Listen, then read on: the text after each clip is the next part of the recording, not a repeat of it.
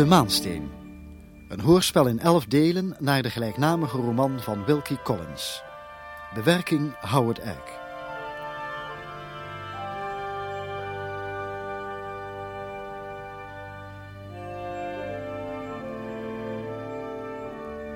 Vierde deel. Mr. Kaf aan het werk.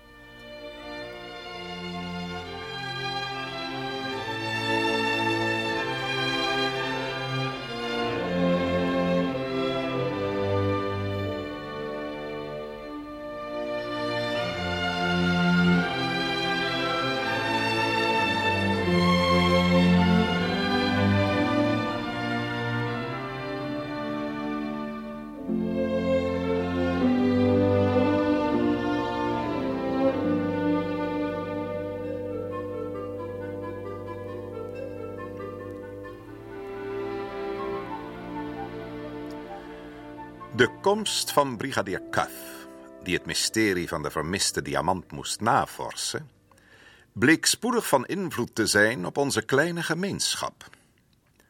De grote Cuff was, zoals beweerd werd, nog nooit door een zaak verslagen, en toen hij de trap opliep en de gang doorging die naar Miss Rachel's boudoir leidde, zag hij eruit als iemand die ook niet van plan is zich door deze zaak te laten verslaan. Hij werd begeleid door inspecteur Seagrave, die aanmerkelijk kleiner geworden scheen te zijn. Dit is de deur naar de kamer van Miss Verinder. Niet waar, Mr. Betteridge? Inderdaad, sir.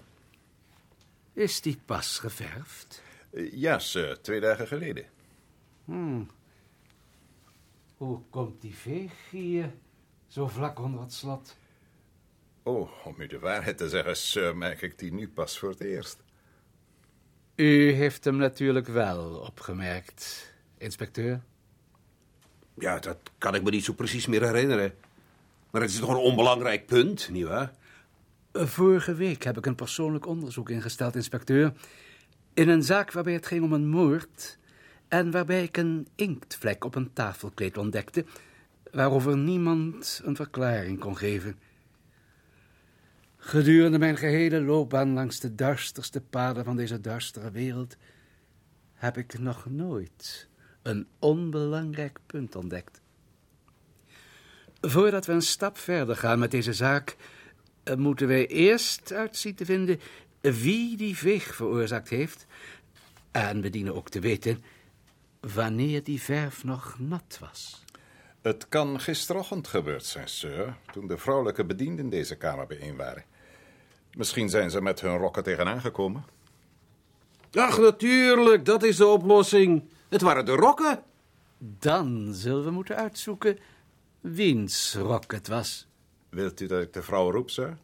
Nee, eh, nu nog niet, Mr. Betteridge. Eh, We zullen eerst de kwestie van de verf onderzoeken. Hoe laat was het toen die bedienden hier gistermorgen in deze kamer waren? Ongeveer elf uur, sir. Ja, elf uur. Is er iemand in huis die weet of deze verf gistermorgen om elf uur droog was? Misschien kan ik u van dienst zijn, brigadier. Mijn naam is Franklin Blake. Ik ben de neef van Lady Verinder. Ah, Mr. Blake. Ik heb Miss Verinder geassisteerd bij het verven van die deur... en ik gebruikte een verfoplossing die ik zelf had samengesteld. Eh, die oplossing heeft de eigenschap om, onverschillig welke kleur men gebruikt... eh, binnen de twaalf uur droog te zijn. En kunt u zich herinneren wanneer het beschadigde gedeelte geverfd werd, sir? Ja, zeker, ja. Het was het laatste gedeelte van de deur dat we deden. Ehm, we bewaarden dat voor het laatst omdat er nog een moeilijk bij te komen was. Ik verfde het zelf. Woensdagsmiddags, nog net op tijd voor het feest begon. Het zal ongeveer om eh, drie uur geweest zijn, of eventjes daarna. Dan moeten we even terugrekenen. Om drie uur 's middags op woensdag werd dat gedeelte afgeverfd. De verf droogde in ongeveer twaalf uur. Dat betekent dus dat het donderdagmorgen drie uur droog was. En u ondervroeg de mensen op donderdagmorgen om elf uur, inspecteur? Ja, Trek drie van elf af, dan blijft er over acht. De verf was dus al acht uur droog. De veeg kan dus niet ontstaan zijn door het langschuren van de rokken van het personeel. Het is mogelijk, Mr. Blake, dat u ons de oplossing aan de hand gedaan heeft. Zei u dat hij u de oplossing aan de hand gedaan heeft? Miss Verender, brigadier. Ik zei dat het mogelijk is dat deze heer ons de oplossing aan de hand gedaan heeft. Nu ik uw vraag beantwoord heb, verzoek ik u ook een vraag te mogen stellen. Er zit een veeg op het schilderwerk van uw deur. Weet u misschien wanneer dat gebeurd is en wie het veroorzaakt heeft? Bent u weer iemand anders van de politie? Ik ben brigadier Cuff, Miss Verinder. Brigadier Cuff van de recherche. En denkt u dat het advies van een jonge dame de moeite waard is? Ik zal het gaarne vernemen, Miss Verinder. Doet u uw werk dan zelf? En laat Mr. Franklin Blake u dan niet helpen? Verdien ik het, Rachel, dat je zo over mij spreekt? Heb ik je soms met iets beledigd? Nee, Heb ik dan op de een of andere wijze je ongenoegen opgewekt? Als dat zo is, dan ben ik me dat niet bewust. Wil je me niet zeggen wat dat is? ik wens verder niet meer met je te spreken. Maar dat is onrechtvaardig van je, Rachel. Je geeft me niet de kans mezelf te verdedigen. Je bent mij een verklaring voor je onvriendelijkheid schuldig. Ik ben je niet schuldig. Je hebt alleen maar moeilijkheden en onheil in dit huis veroorzaakt. Ik wou dat je nooit hierheen gekomen was. Rachel? Mag ik mijn vraag nog een keer herhalen, Miss Verinder? Weet u iets af van die veeg? Kan het zijn dat u het misschien zelf per ongeluk hebt gedaan? Ik weet niets van die veeg af.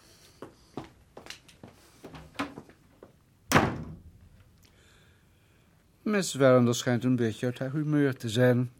door het verlies van de diamant. Ja, ik heb u gezegd hoe ze was. Het was tenslotte een waardevolle diamant. Begrijpelijk. Heel begrijpelijk. Kom, we zullen maar vergeten wat er gebeurd is, Mr. Blake. Jonge dames zeggen wel eens meer iets wat ze niet verantwoorden kunnen. Laten we doorgaan met de zaak. Dankzij u weten we nu wanneer de verf droog was. Het volgende wat wij moeten ontdekken is... wanneer de verf het laatst gezien werd zonder de veeg. Wie was er op woensdagavond het laatst in deze kamer? Dat moet mijn dochter Penelope geweest zijn, sir. Ze is het kamermeisje van Miss Rachel. Wilt u dan uw dochter vragen even hier te komen, Mr. Betteridge? Ik zal haar roepen, sir. Oh, een ogenblik nog. Wilt u haar en de andere leden van het personeel alvast twee dingen mededelen? Ten eerste dat ik nog geen bewijs in handen heb dat de diamant gestolen is. Ik weet alleen dat hij weg is. Ten tweede dat mijn bemoeienis met het personeel alleen deze is, dat ik hen verzoek de hoofden bij elkaar te steken en mij te helpen bij het vinden van de diamant. Wilt u zo vriendelijk zijn? Dat zal ik graag doen, sir. Dat zal ze zeker geruststellen. Ik ga meteen, sir. Er zal uh, Penelope naar u toesturen. Wat die deur betreft, zijn er twee dingen die mij raadselachtig voorkomen, Miss Betteridge. Misschien kunt u mij daarbij helpen. Als ik dat kan, dan zal ik het doen, sir. Dit paneel hier vlakbij het slot was, zoals Mr. Blake mij vertelt, het laatste gedeelte van de deur dat geverfd werd. Is u dat ook opgevallen? Ja, sir. Ja, ziet u, dat zit zo. Ik hielp Miss Rachel bij het mengen van de kleuren. En ik uh, was erbij toen het laatste stuk geverfd werd. En daarom is dit gedeelte me zo goed opgevallen. Ik heb toen het klaar was er ook nog een paar keer naar gekeken om te zien hoe snel het droogde. U bent er toch niet per ongeluk tegenaan gekomen? Met een stofdoek of iets dergelijks? Oh nee, sir. Kunt u zich nog herinneren wanneer u er die woensdag het laatst naar gekeken heeft? Ja, sir. Ik herinner me dat ik er nog naar gekeken heb nadat ik Miss Rachel naar de kamer had gebracht en een goede nacht had gewenst. Hoe laat was dat ongeveer? Uh, precies twaalf uur, sir. Ik hoorde de kleine klok op de schoorsteen slaan toen ik de deur dicht deed. Ik zag dat de verf nog nat was. Maar de verf was niet gevlekt. Oh nee, sir, daar kan ik op zweren. Maar ik veronderstel dat u er niet op zou kunnen zweren dat uw japon niet per ongeluk langs de deur geschuurd is toen u de kamer uitging.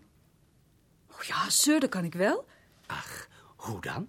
Omdat de verfvlek op mijn japon me later wel opgevallen zou zijn. Maar er zit helemaal geen vlek op. Zal ik hem even halen? Graag, Miss Betteridge. Oh, niet dat ik u niet geloof. En ik zal u niet langer van uw werk houden. U heeft mij aardig geholpen. Ik ben u zeer dankbaar. Tot uw dienst, sir.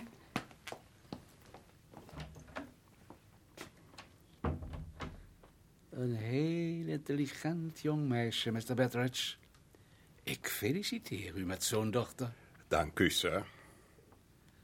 U ziet, meneer de inspecteur, die kleinigheid van u is wel wat in belangrijkheid gegroeid. Ik zie geen reden om mijn oorspronkelijke mening te veranderen. Zo? In dat geval zal ik u niet langer van uw routinebezigheden in de stad afhouden. Ik zal dit zelf wel verder uitwerken. Laat een van uw mannen hier, in geval ik hem nodig heb. En sta mij toe dat ik u goedemorgen wens. Ik heb slechts één opmerking te maken, nu ik de zaak aan u overdraag. Er bestaat toch zoiets als het maken van een berg uit een molschoop, brigadier? Goeiedag. Er bestaat ook zoiets als het maken van niets uit een molshoop. Omdat u het hoofd te hoog draagt om de molshoop te zien. Ach,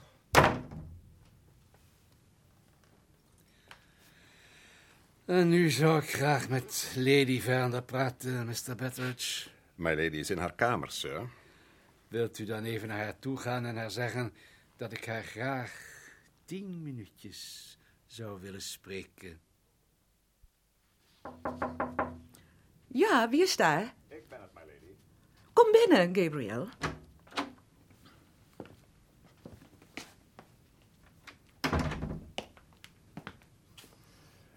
Brigadier Cuff wil u even spreken, my lady. Oh. Eh, moet ik met hem praten? Kun jij mij niet vertegenwoordigen, Gabriel? My lady, ik zie werkelijk niet in Ach hoe ik- nee, natuurlijk niet. Dat kan ook niet. Ik, ik ben wat nerveus. Die politieman heeft iets in zich waarvoor ik terugschrik. Ik weet eigenlijk niet waarom. Eh, Ik, ik heb een voorgevoel dat hij moeilijkheden en narigheid met zich meebrengt. Dat is heel dwaas en eigenlijk niets voor mij, maar toch is het zo. Ik geef toe dat het voorkomen van brigadier Cuff tegen hem pleit, my lady. Maar het vreemde is dat hoe meer ik hem zie, ik hem des te meer ga appreciëren. Ja, je zult wel gelijk hebben, Gabriel. Ik ben ervan overtuigd dat hij een bewonderenswaardige politieman is. En ik moet ook niet dom zijn. Maar ik wil hem niet alleen ontvangen. Vraag hem binnen te komen en blijf erbij zolang hij er is. Goed, my lady. Zal ik hem binnenlaten? Hij wacht buiten. Ja, hoe eerder, hoe liever. U kunt binnenkomen, sir. Heel graag, Mr. Betteridge. Ik hoop dat u er geen bezwaar tegen hebt om met mij te spreken terwijl Gabriel Betteridge erbij is. Hij is niet alleen een oud bediende, maar ook mijn vertrouwde adviseur bij alle dingen die het gezin aangaan. U kunt het beste met hem over alles praten. Ik zal de aanwezigheid van Mr. Betteridge als een gunst beschouwen, my lady. Ik heb alle reden om hem dankbaar te zijn. En nu, wat, eh, wat wilt u mij zeggen? Ik heb mij al een mening over deze zaak gevormd, Lady Veranda. En wat is uw mening dan? Als u mij niet kwalijk neemt, dan zou ik die voor het ogenblik nog voor mij willen houden. Waar het nu om gaat, is dat ik u wil zeggen wat ik in de kamer van Miss Veranda ontdekt heb en wat ik met uw toestemming als volgende stap zal doen. Wat heeft u ontdekt? Ik heb een vlek ontdekt op het schilderwerk van haar kamerdeur. En die vlek is volgens mij van het hoogste belang.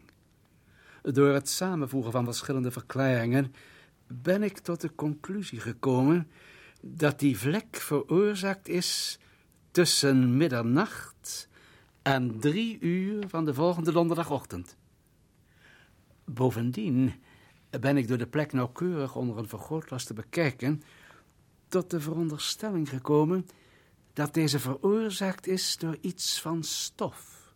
Een japon of een onderjurk die langs de verf gestreken moet zijn bij het voorbijgaan. Wij moeten nu dat kledingstuk zien te vinden en de persoon waartoe het behoort en de reden waarom die persoon tussen middernacht en drie uur in de kamer van uw dochter is geweest. En die ontdekking, neem ik aan, houdt de ontmaskering van de dief in. Pardon, my lady. Ik zeg niet dat de diamant gestolen is. Op het ogenblik zeg ik alleen nog maar dat hij vermist is. De ontdekking van het gevlekte kledingstuk kan ertoe leiden de diamant terug te vinden. Ik uh, moet u er wel voor waarschuwen, brigadier, dat als u dat kledingstuk wilt proberen te vinden door de kamers en de koffers van het personeel te doorzoeken, dat ik dat niet kan toestaan. Oh, ik ben het volkomen met u eens, my lady, dat er met de gevoelens van het personeel rekening moet worden gehouden. Aan de andere kant ben ik er evenzeer van overtuigd dat hun kleerkasten onderzocht moeten worden. Ik heb echter een plan om deze moeilijkheid te ondervangen, als uw ladyship dit toe wilt staan. En wat is uw plan dan?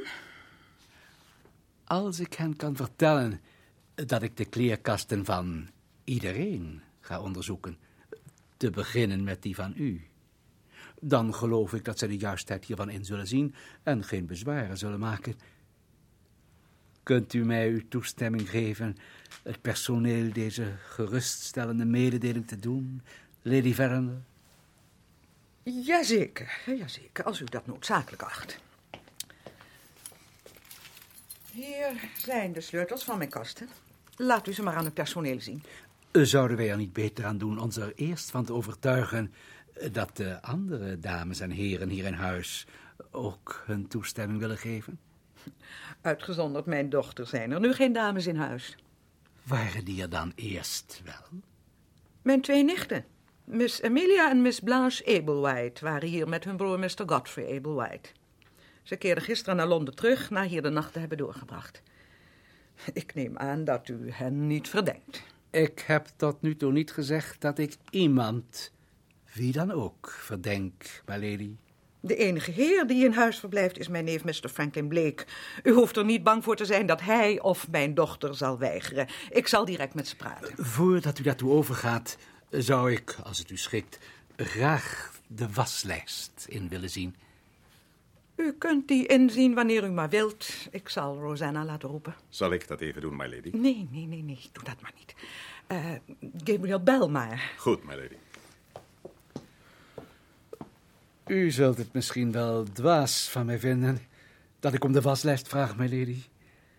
Ik vind een heleboel dingen die u zegt nogal dwaas.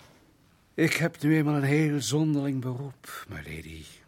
Maar ik kan u een en ander verklaren. Het gevlekte kledingstuk kan een stuk linnengoed zijn. Als mijn onderzoek van de kleerkasten tot niets leidt, moet ik al het linnengoed nagaan dat in huis is. En ook het gedeelte dat in de was gedaan is. Als er een bepaald artikel weg zou zijn, dan is het vermoedelijk dat waar de vlek op zit. En dat met opzet, gisteren of vandaag, verdonkere maand is. Binnen? Heeft u mij gebeld, my lady? Uh, ja, Rosanna. Brigadier Cuff wenst de waslijst in te zien. Wil je die even brengen? Hier, in uw kamer, my lady? Ja, zeker. Hier. Goed, my lady. Is deze jonge vrouw even lang in dienst als uw andere personeel, Lady Veranda? Waarom vraagt u me dat? Ik vergeet zelden een gezicht. Als ik mij niet vergis, zat zij de laatste keer dat ik haar gezien heb in de gevangenis wegens diefstal. Ik weet alles af van het ongelukkige verleden van Rosanna. En ik weet ook dat de directrice van het Verbeteringsgesticht een heel goede indruk van haar had. Rosanna heeft zich die ook waardig getoond. Ze heeft mij prima gediend. Ik hoop dat u haar niet verdenkt. Ik heb u al gezegd, my lady, dat ik tot nu toe niemand hier in huis van diefstal verdenk.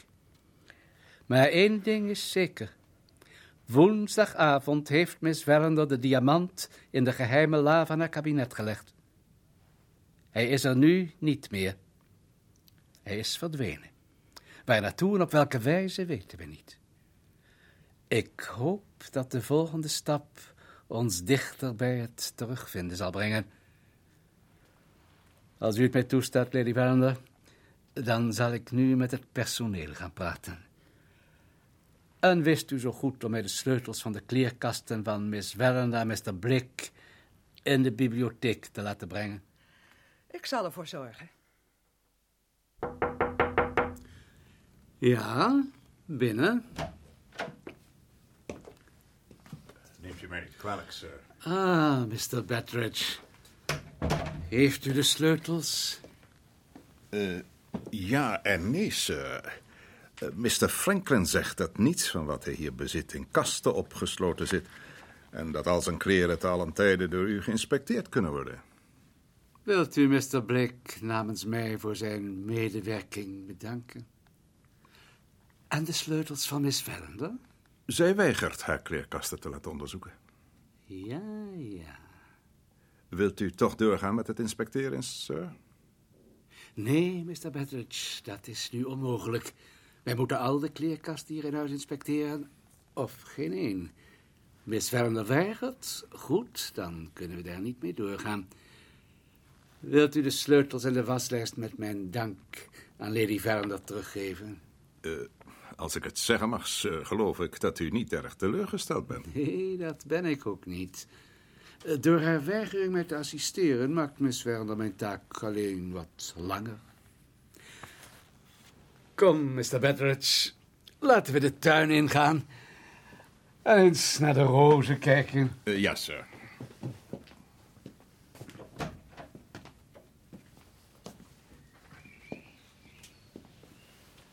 Oh, die vogels toch eens.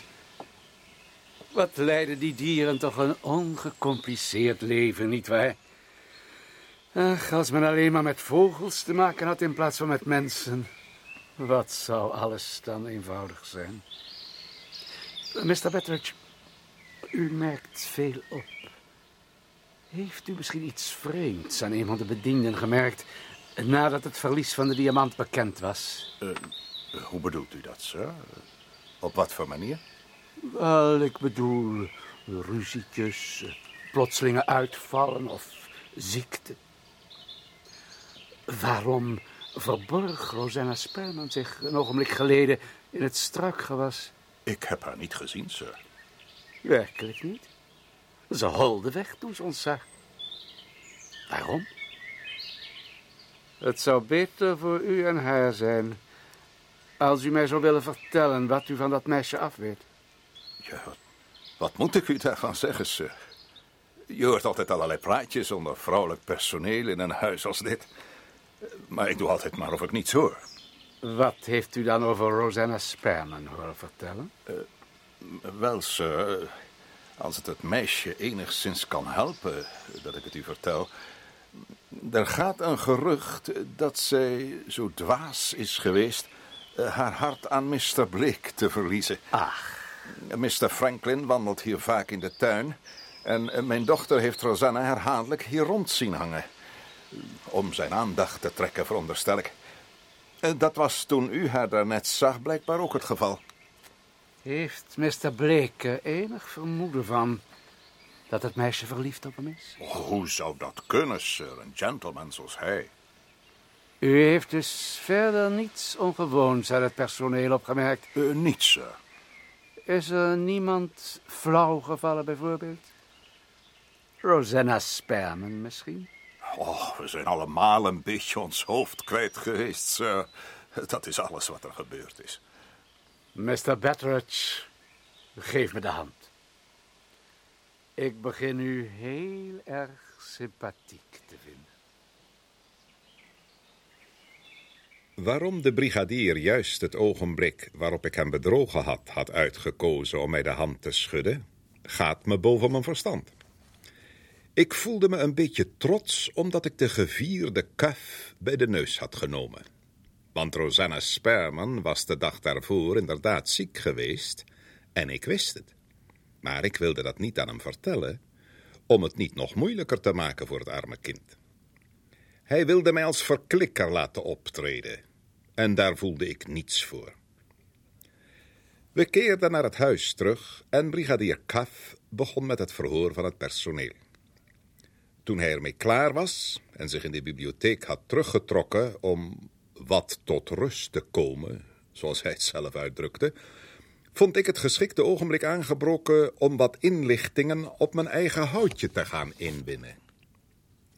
Daar een druppel thee voor een vrouwentong hetzelfde is als een druppel olie voor een piepende deur, wandelde ik zo terloops de bediendenkamer binnen, op het ogenblik dat de thee juist ingeschonken werd.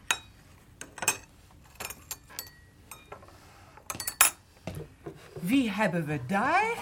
Mr. Betteridge? Nou, u doet ons niet vaak de eer aan om ons tijdens de thee op te komen zoeken. Nee, dat is zo. Eh, Ik vind het jammer. Wilt u een kop thee, hè? Eh, graag, Nancy. Uh, sterk alsjeblieft. Oh, wil u wat cake, sir? Nee, nee, dank je, Maria. Ik wil alleen maar wat drinken. En, eh, is er nog nieuws? Kon je het nogal vinden met eh, brigadier Kaff? Als u het mij vraagt, heeft hij in zijn jeugd een blauwtje gelopen. En dat drukt hem nou nog te neer. Ja, het is een echte heer, dat kan je zien. Maar hij is wel te beklagen. Nou, ik beklaag hem helemaal niet. Wie brigadier Kuf de hielen likt, moet zich schamen. Ik heb geen praatjes van hem aangenomen, dat kan ik u wel vertellen. Ik heb hem recht in zijn ogen gekeken en gezegd dat ik niet bij my lady in dienst ben om allerlei eh, verdenkmakingen door een politieman naar mijn hoofd geslingerd te krijgen. Dat was niet erg beleefd van je, Nancy. Nou, ik was ook in geen beleefde stemming, sir. Hij pakte me verkeerd aan. En wil jij nog wat thee? Ja, graag. En, en nog een stuk cake. Ik begrijp er niks van, maar ik heb vandaag een honger als een paard. Nee, toch altijd? Hou jij je brutale mond dicht. Waar is Rosanna? Ze is uitgegaan, vader. Ze zei dat ze hoofdpijn had en wat frisse lucht wou happen. Ach, wat, het is niet de frisse lucht. Ze zag zo wit als een doek toen brigadier Kuf met haar klaar was. Werkelijk? Wat heeft hij dan tegen haar gezegd? Er was niks uit haar te krijgen. U, u weet hoe ze is, Mr. Betteridge. Zo gesloten als ik weet niet wat. Als u het mij vraagt, houdt de brigadier er in de gaten. Het zou me tenminste niks verbazen naar wat er gisteren allemaal gebeurd is. Je bedoelt toen ze zich niet goed voelde en naar haar kamer is gegaan? Niet goed. zeg, kokkin, jij hebt haar daarvoor nog gezien. Was er toen iets met haar aan de hand? Nou, ze zag er niet naar uit dat ze niet goed was. Ik ben die middag nog een keer of twee naar boven gegaan om te zien of er wat was. Maar de deur was mooi op slot. Ik klopte, maar ze gaf geen antwoord. Er was geen geluid te horen. Nou, dat verwondert me niks. Hoe kon er nou geluid zijn in haar kamer als, eh, zoals de knecht van de bakker vertelde, gisterenmiddag met een voile voor op weg was naar Frissing Hall? Hoe kan dat nou als ze in haar kamer was? Dat is toch onzin? Ja, maar eh, Bob Parkin heeft een paar goede ogen in zijn hoofd. Als hij zegt dat hij Rosanne gezien heeft, dan kunt u er zeker van zijn dat het zo was. Bovendien valt ze altijd op door de schouder. Was ze nou wel of niet boven? Dat zou ik nou wel eens willen weten. Ik heb er vlak voor het theedrinken uit haar kamer zien komen. Ja, maar eh, ze had genoeg tijd om terug te zijn van Frissing Hall. En hoe zag ze er niet uit tijdens de thee? Zo opgewond als ik weet niet wat. Het leek wel of ze niet goed bij de hoofd was. En tenslotte kreeg ze een zenuwaanval en moest van My Lady naar bed met vlug zout. Ja, nou, en, en wat ging het later ook niet verdacht toe in de kamer? Nog wat thee, Mr. Betteridge? Eh, nee, dankjewel. Eh, wat bedoel je met verdacht, Maria? Nou, eh, ik ging weer naar de kamer toe. De deur was nog op slot. Maar deze keer probeerde ik door het sleutelgat te kijken. Ik kon niks zien, want ze had het dichtgestopt. Maar er kwam een lichtschijnsel onder de kier van de deur door. En ik hoorde een vuur knetteren. Het is net wat ik tegen de brigadier zei. S'avonds laat een vuur aanleggen in een bediendenkamer. En dat midden in juni. Nou vraag ik je. Heb je de brigadier dit allemaal verteld? Ja, natuurlijk. Waarom niet, sir? Ik vond dat hij dat moest weten. Nou, u kan toch moeilijk zeggen dat het niet verdacht was, sir? Begrijp me goed. Ik zeg niet dat het iets met die diamant te maken had. Ik ben blij dat je dat zegt, Maria. Maar ja, de brigadier vroeg meteen een ander over Rosanne en dus vertelde ik het hem. Hij was me er erg dankbaar voor. Ja, dat kan ik me indenken. Maar het was misschien beter geweest als je het niet verteld had. Beter voor Rosanna bedoel ik. Rosanne moet maar op zichzelf passen, Mr. Betteridge. Dat moeten we allemaal. We staan allemaal onder verdenking. Waar of niet? Ik verliet de bediendenkamer en ging naar buiten. Het speet me voor Rosanna. Het leek wel of niemand haar mocht. En ik voelde me niet op mijn gemak door de onplezierige wending die de zaak genomen had. Bij de heg ontmoet ik Mr. Franklin met de uitdrukking van het familietemperament op zijn gezicht. Dat was voor het eerst dat ik hem zo zag, zolang ik me kan herinneren. En Betteridge? Hoe bevalt jou die sfeer van geheimzinnigheid en verdenking waarin we allemaal leven? Het bevalt me helemaal niet, Mr. Franklin. Mijn tante vertelde me daarnet dat Miss Rachel geweigerd heeft haar kleerkast te laten inspecteren. Waarom? Wat is daar de reden voor? Begrijp er niets van. Haar gedrag komt me onverklaarbaar voor. Als u het mij vraagt, Mr. Franklin, dan heeft de diamant een vloek op het huis gebracht. En waar ik het meest over in zit, is Rosanna Sperman. Ze heeft zich heel vreemd gedragen. En dat kan haar in ernstige moeilijkheden brengen. Wat heeft ze gedaan? Het schijnt dat ze gisterenmiddag... Zegt u alstublieft niets meer, Mr. Betteridge? Brigadier Kaf. Waarom niet? Omdat, Mr. Blake, als u my lady zou vertellen wat Mr. Betteridge u juist wilde onthullen, zij het op haar beurt aan Miss Rachel zou vertellen. En veronderstel dat ze dat zou doen, wat dan nog? Vindt u het verstandig, Mr. Blake, om mij op dit ogenblik zo'n vraag te stellen? Ik veronderstel, Mr. Cuff, dat u weet dat u zich op gevaarlijk terrein beweegt. Het is niet de eerste keer dat ik mij op gevaarlijk terrein heb bewogen. Moet ik hieruit opmaken dat u Mr. Betteridge verbiedt mij te vertellen wat hij weet? U moet goed begrijpen dat ik mijn handen aftrek van deze zaak... als er zonder mijn toestemming nog één woord over Rosanna Sperman wordt gesproken. Ja, maar dat is gewoon krankzinnig. Wie denkt u dat wij zijn, zeg? Gevangenen die door uw genade mogen leven? Ik, ik spreek je later nog wel, Betteridge. Zo, Mr. Betteridge. Laten we nu maar verder wandelen. U heeft iets heel dwaas gedaan tijdens mijn afwezigheid. U heeft wat detectivewerk voor uzelf gedaan. Wilt u in de toekomst zo goed zijn dit samen met mij te doen? Wat wilt u van mij? Daar u mij al eens van dienst geweest bent... en u mij misschien weer behulpzaam kunt zijn nog voor de avond om is... zie ik er het nut niet van in dat wij elkaar nog langer voor de gek houden. U wel? Ik weet niet wat u bedoelt. Kom, kom, kom, beste vriend. Wees nou niet zo bot. U bent vast besloten om mij geen inlichtingen ten nadele van Rosanna Sperman te geven, omdat u haar een goed meisje vindt en omdat u medelijden met haar hebt. Wie zou dat niet hebben? Deze menselijke overwegingen sieren u, maar ze zijn in dit geval overbodig. Er bestaat niet de geringste kans dat Rosanna Sperman in moeilijkheden komt, zelfs niet indien ik met de duidelijkste bewijslast zou komen. Bedoelt u dat mijn lady haar niet wil laten vervolgen? Ik bedoel dat mijn lady haar niet kan laten vervolgen.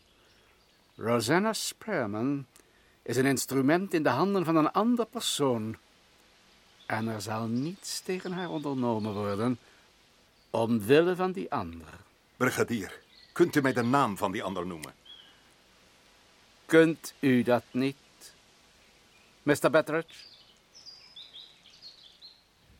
Hij stond doodstil en bekeek me met een blik vol melancholieke belangstelling.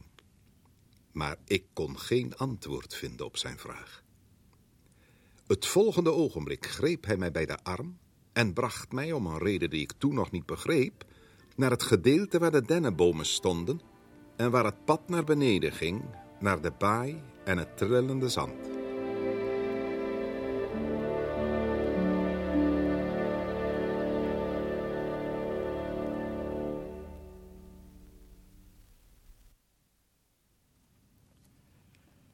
Mr. Kaf aan het werk was het vierde deel van De Maansteen. Een hoorspelserie in elf delen naar het gelijknamige boek van Wilkie Collins, bewerkt door Howard Egg. De rolverdeling was als volgt. Gabriel Betteridge, Johan Schmitz.